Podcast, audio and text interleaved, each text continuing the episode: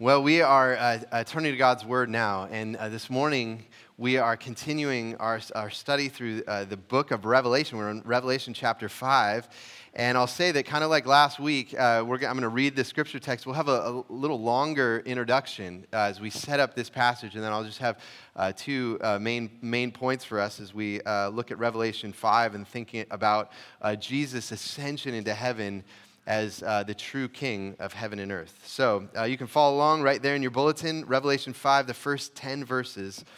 This is the word of the Lord. Then I saw in the right hand of him who was seated on the throne a scroll written within and on the back, sealed with seven seals. And I saw a mighty angel proclaiming with a loud voice, Who is worthy to open the scroll and break its seals? And no one in heaven or on earth or under the earth was able to open the scroll or to look into it. And I began to weep loudly because no one was found worthy to open the scroll or to look into it. And one of the elders said to me, Weep no more. Behold, the lion of the tribe of Judah, the root of David, has conquered so that he can open the scroll and its seven seals. And between the throne and the four living creatures and among the elders, I saw a lamb standing as though it had been slain, with seven horns and with seven eyes, which are the seven spirits of God sent out into all the earth. And he went and took the scroll from the right hand of him who was seated on the throne. And when he had taken the scroll, the four living creatures and the 24 elders fell down before the lamb, each holding a harp and golden bowls full of incense, which are the prayers of the saints. And they sang a new song, saying, Worthy are you to take the scroll and to open its seals. For you were slain, and by your blood you ransomed people for God from every tribe and language and people and nation. And you have made them a kingdom and priests to our God, and they shall reign on the earth.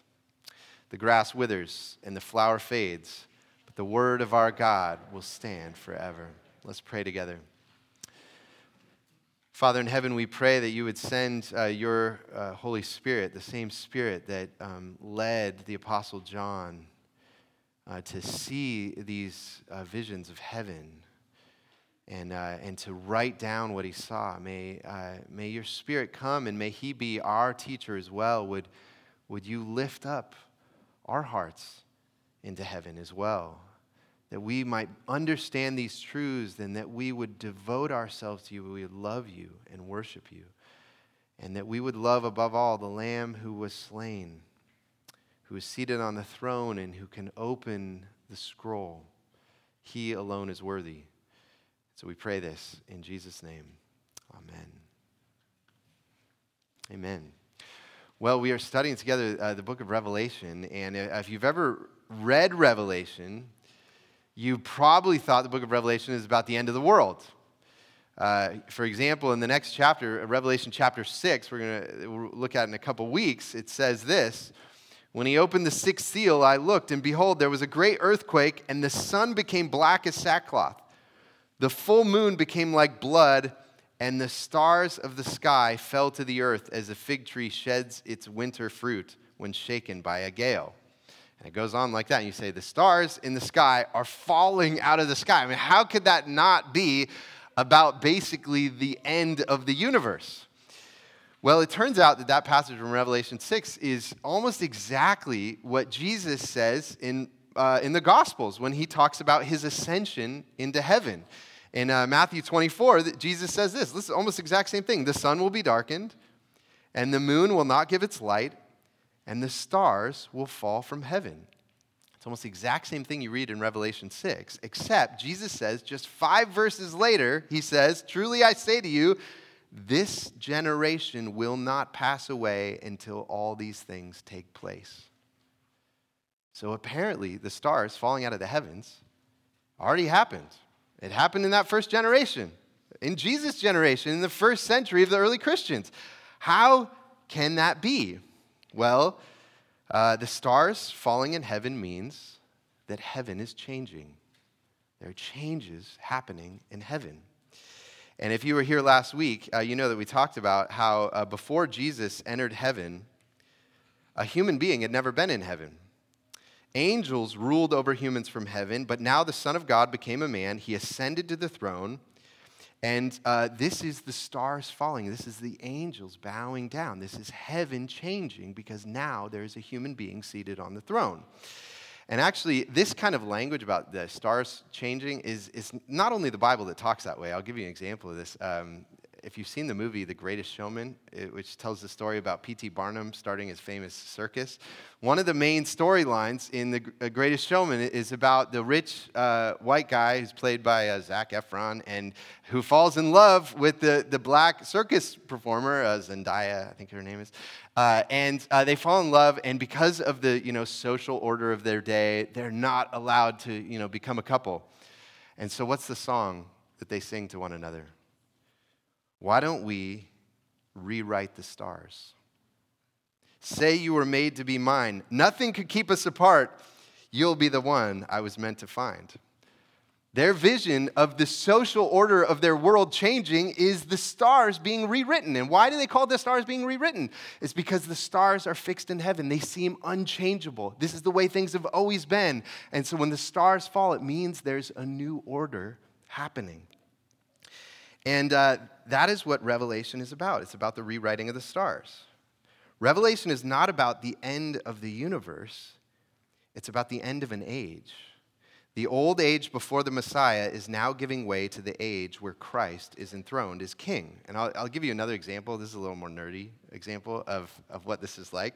But if you've ever read the Lord of the Rings trilogy, you know it's about the final days of the, the third age of Middle Earth when the elves ruled in Middle Earth for like over 3,000 years. And the elves came into power because they defeated the Dark Lord Sauron. But over the third age of Middle Earth, the shadow was growing again. And at the end of the third age of Middle Earth, the human Aragorn led the human armies into battle to defeat Sauron. And what happens at the end of the trilogy? It's the end of the age of the elves. The elves leave Middle Earth and they go to, over the sea to Valinor. And, uh, and Aragorn, the human king, is enthroned in Gondor, and the fourth age begins, which is the age of men. That is what's happening in this passage. The passage we looked at last week ends with the angels laying down their crowns. The old world was the age of the angels, and it's come to an, a- an end. And after the Son of God became a human, defeated sin, death, and the devil on the cross, he inaugurated the new age of heaven and earth. And uh, you see what uh, the angels mentioned in this passage before the Lamb of God. What are they doing in this passage that we just read? Here's this human that's finally coming to heaven. Look at what it's, uh, it says there uh, uh, in verse uh, 6. And between the throne and the, and the four living creatures and among the elders, we talked about last week, those are all angels. I saw a lamb standing as though it had been slain with seven horns and with seven eyes, which are the seven spirits of God sent out into all the earth. And he went and took the scroll from the right hand of him who was seated on the throne. And when he had taken the scroll, the four living creatures, these are angelic cherubim, and the 24 elders fell down before the Lamb the angels are bowing down before a human king, the Lamb of God, who is Jesus. And you look at in this passage, who's now reigning with Jesus? Who are the people who reign with Jesus? Well, it goes on in verse 9, and they sang a new song Worthy are you to take the scroll and to open its seals, for, uh, for you were slain, and by your blood you ransomed people for God from every tribe and language and, and people and nation, and you've made them a kingdom and priest to our God, and they shall reign on the earth. It is the age of men, and the king of the men is the Lord Jesus, the Lamb of God. And so every week, you know, when we come here as a church, and after the sermon, we always say the Apostles' Creed together. And we say those, those words where we say, I believe that he ascended into heaven and is seated at the right hand of God of, of the Father Almighty, God the Father Almighty and he shall come again to judge the living and the dead. Every time we say that, what we're basically saying is we believe the new age of heaven and earth has begun, the true king is seated on the throne, and to him we give our allegiance. And so that's our topic today. Uh, and the topic of this passage is the ascension, Jesus ascending to the throne. And as we look at the details of these verses, there's just two things I want to point out about Jesus' rule, what it means for him to be king. These are two simple truths.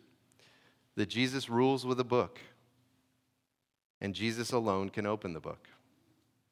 Jesus rules with a book, and Jesus alone can open the book. And these are kind of the defining qualities that we learn about the king in this passage. They're really profound for human history and for our lives as disciples of Jesus. So, two insights about Jesus' ascension uh, uh, this morning. And the first is this that Jesus rules with a book.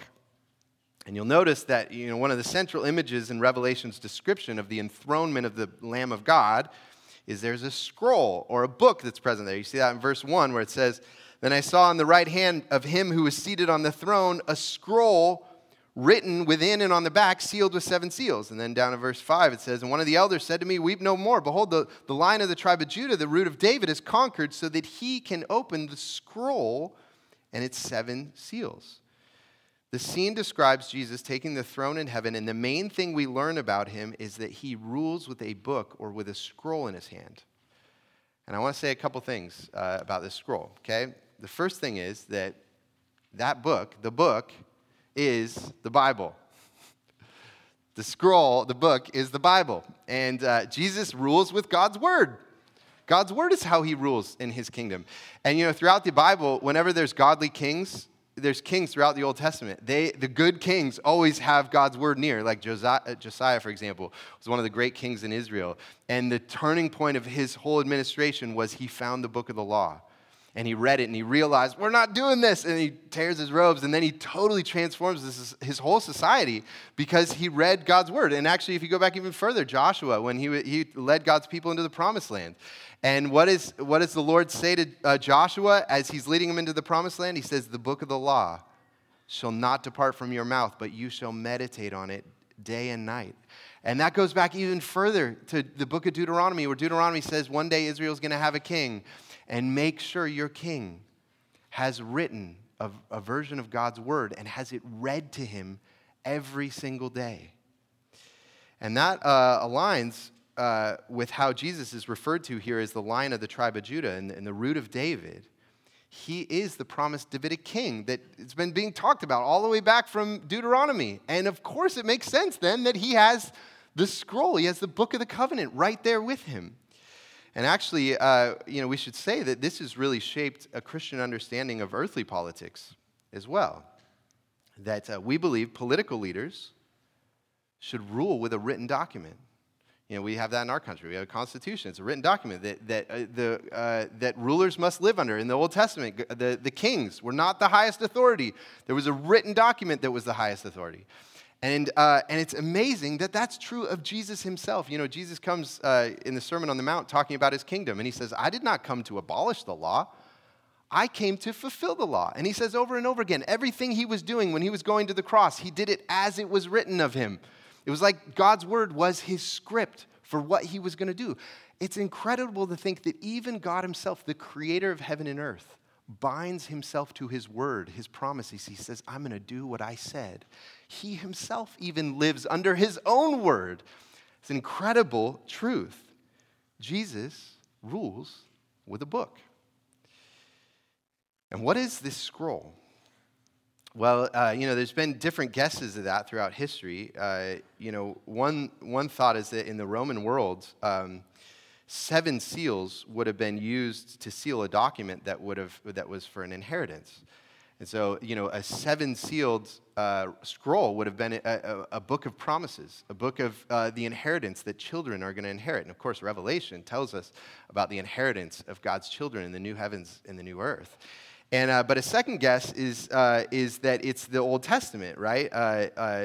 Uh, Jesus is the one who can fulfill the Old Testament scriptures. He's the only one who can kind of unlock the scriptures. You know, after Jesus' resurrection, he said to two of his disciples uh, on the road to Emmaus, he says, it says, beginning with Moses and the prophets, he interpreted to them in all the scriptures the things concerning himself. And uh, actually, in the next chapters, we'll read about this scroll. You know, the seals are going to be unlocked in the book of Revelation over the next few chapters. And what happens with each seal are these curses that kind of go out on the earth, and which makes sense. If you go back and you read the Old Testament, what's the Old Testament? The whole thing is about God giving this law to his people. And he says, if you follow my law, you're going to prosper. But if you turn away from my law and you worship other gods, there are these curses that are going to come upon you. All the prophets of the Old Testament are about those curses. And so this is a continuation. It's the unlocking of the Old, Old Testament uh, covenant, the book of the covenant. Very similar to, to the end of Deuteronomy. And so all this gives some explanation about the scroll but it turns out there's actually one place in the Bible where a sealed book is mentioned. And it's in the end of the book of Daniel. Daniel 12 says this But you, Daniel, shut up the words and seal the book until the time of the end.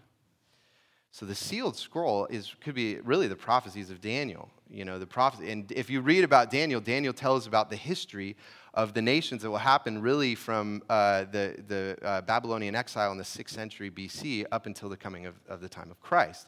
And you know, it's about the Babylonians and the Greeks and the Medes and the, and the, and the Romans and all these empires that are going to rule. So it's, it's kind of telling about God's purposes in history. And what this means is that the apostles, when they say now the scroll is being opened, the scroll is opened at the end of time. And so that's how the apostles talked in the first century. We are living in the last days. We are living at the end of an age, and a new age is beginning. And so the Word of God, recorded in the scroll, reveals all of God's promises, His commandments, and all of His purposes in history. And Jesus, the Lamb of God, is the only one who can unlock all of these mysteries, and they are ultimately fulfilled in Him. Okay, so that's what we have happening here. So, so the first thing is that the book in Revelation, the scroll, it's likely the Bible itself. It's God's word.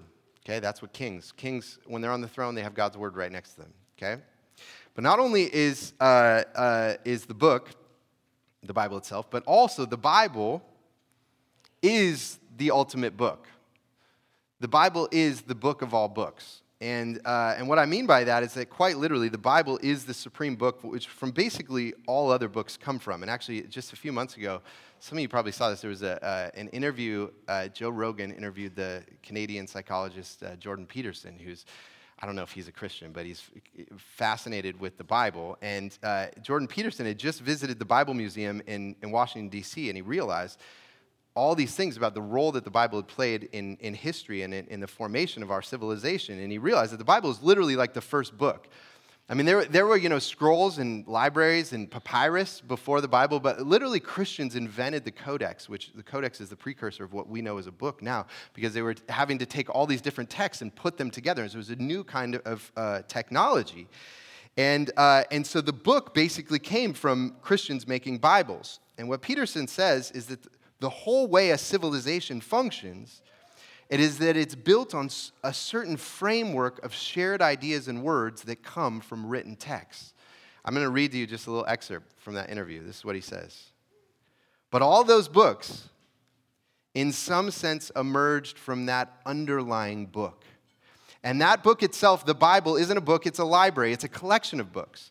And some words are dependent on other words. Some ideas are dependent on other ideas. More, the more ideas that are give, uh, dependent on a given idea, the more fundamental is that idea. So now imagine you have an aggregation of texts in a civilization, and you say, which are the fundamental texts?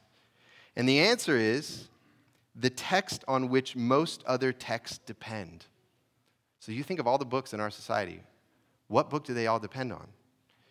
And so you'd put Shakespeare in there uh, in English because so many texts are dependent on Shakespeare's literary revelations. And Milton would be in that category, and Dante would be in that category. Fundamental authors. They are part of the Western canon not because of the arbitrary dictates of power, but because those texts influence more other texts. And then you think about that as a hierarchy with the Bible at its base, which is certainly the case. So it isn't that the Bible is true, it is that uh, the Bible is the precondition for the manifestation of truth, which makes it way more true than just true. It is a whole different kind of true. I think this is the only, uh, this is not only literally the case factually, it can't be any other way. It is the only way we can solve the problem of perception. Now, that might be a, a meaty paragraph for you, but basically, what he's saying is Jesus rules the world with his book. Jesus has built the world with his book. The, book. the world has been founded on his book. And he has made all other knowledge possible because of his book. And so it's not just that the book of Revelation, in, Re, in, Revelation 4, is the Bible, but the Bible is the book that upholds all other books and makes them possible. And what he's saying is that is literally and historically true. Uh, and it all started when the Lamb of God was enthroned and he alone could open the scroll. And I should say, you know, I, I, another book I've been reading recently is a novel called The, the Name of the Rose, which is uh, by Umberto Eco. It's, about, it's a, uh, a story about a 14th century monastery. And, and one of the things that's so great about this novel is it tells you all the details of what life in a medieval monastery was like. And besides the kind of chapel where the monks would, the brothers would come together to worship, the, the most important place in the monastery was the library and the scriptorium. And in, in there, you would have all these monks that are lined up in their, uh, at their desks. And what are they doing? They're writing out books. Book production was a huge part of the building of Christian civilization. Uh, and that is how good kings rule. They teach their people to live ordered and godly lives. And then the king himself lives an orderly and godly, life under the book so that everyone can be free. Other kings dominate people and rule them with the power of the sword, but Jesus' sword by which he rules is the written word. He rules people by educating them, by teaching them the truth. An incredible, beautiful picture that we have of God's kingdom and the true king of heaven and earth here. So, the first thing we learn about the ascension of Jesus is that he rules the word, the world uh, through his book. And that's why we are people who are devoted to that book. We love that book. We study that book. We talk about that book. Okay? So, the second thing we learn in this passage is uh, that Jesus alone can open the book. Jesus alone can open the book. And, uh, and this passage is so powerful in tapping into, in, into the deep sense of longing that we all experience. I mean, who's, who's not moved by these words in, in verse 2? And I saw a strong angel proclaiming with a loud voice, Who is worthy to open the scroll and break its seals? And no one in heaven or on earth or under the earth was able to open the scroll or to look into it. And I began to weep loudly because no one was found worthy to open the scroll or to look into it. And these verses are so rhetorically powerful. Uh, they make you want to know what does it say in the scroll? Why can't anyone open it? What's in there? And, uh, you know, it reminds me of a talk that uh, I, I, saw several years ago by J.J. Uh, Abrams. J.J. Abrams uh, is a director. He did some of the Mission Impossible movies. And, um, and he, he, first became famous uh, because he directed the show in the 2000s called Lost.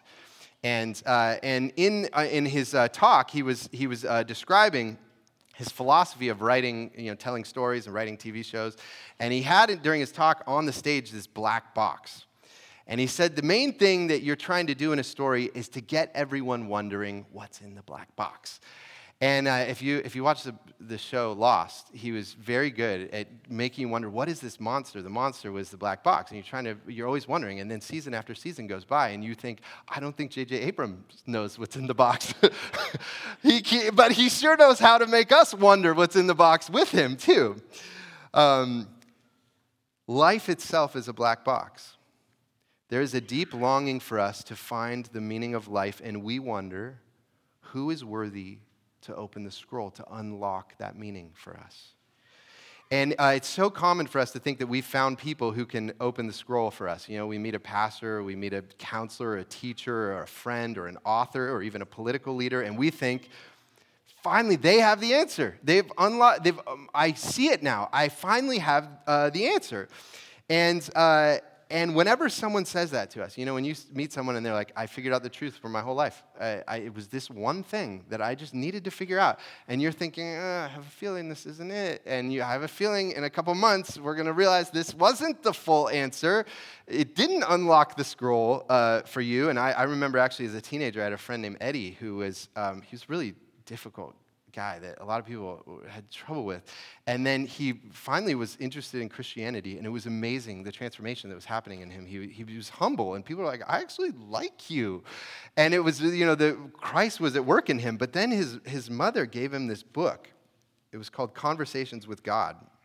It was definitely not a Christian book. And it was about some guy who said he had conversations with God and he wrote down exactly what God told him. And, and Eddie thought this book is finally the truth. And all of a sudden, he was just destroying all the relationships around him. And you're like, that wasn't the truth. That author was not worthy to open the scroll. he didn't open the scroll. And it doesn't just happen in religion, it can happen in psychology that we think, oh, I finally have an insight about my childhood that explains everything about my life. And we think the scroll has finally been opened and my deepest longings will be satisfied.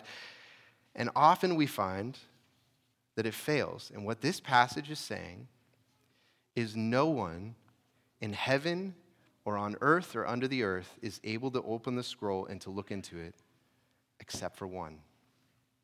There's only one who is worthy.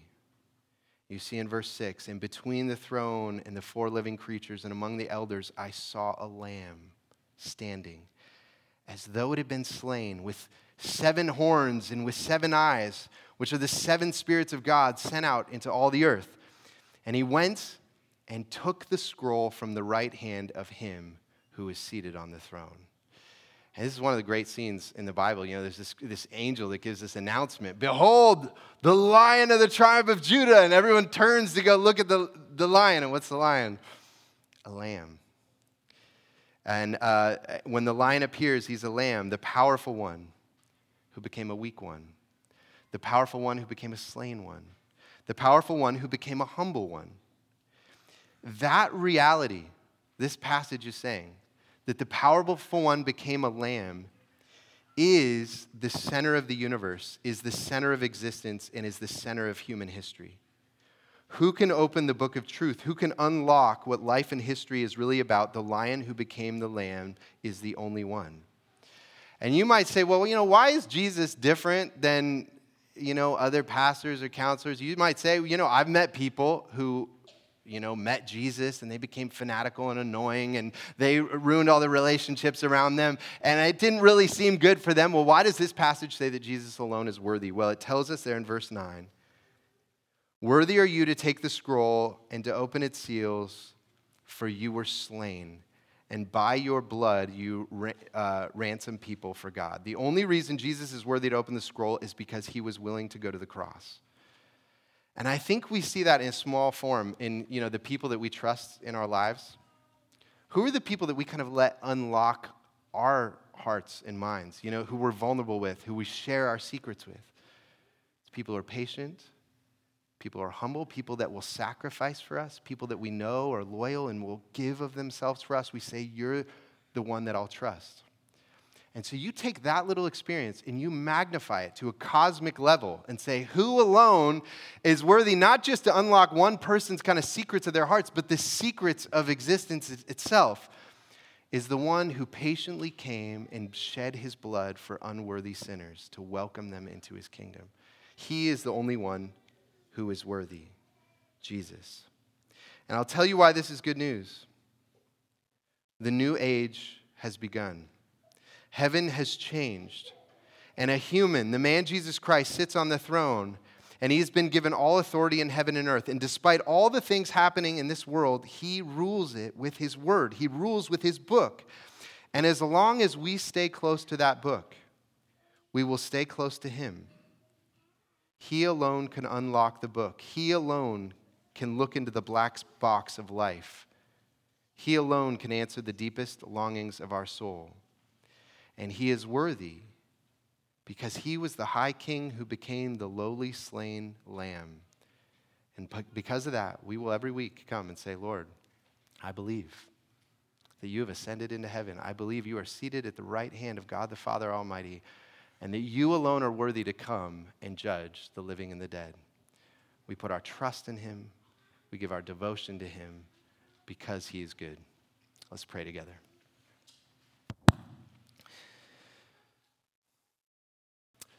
Father in heaven, we uh, thank you for this uh, amazing uh, passage of Scripture. And uh, uh, we pray that you uh, would give us the understanding that we are living in that new age. And that so often we see the, the suffering and the violence, the sins in ourselves and in the world. Help us have faith to know that Jesus is indeed on the throne and his purposes are going forward. And make us people who love his book.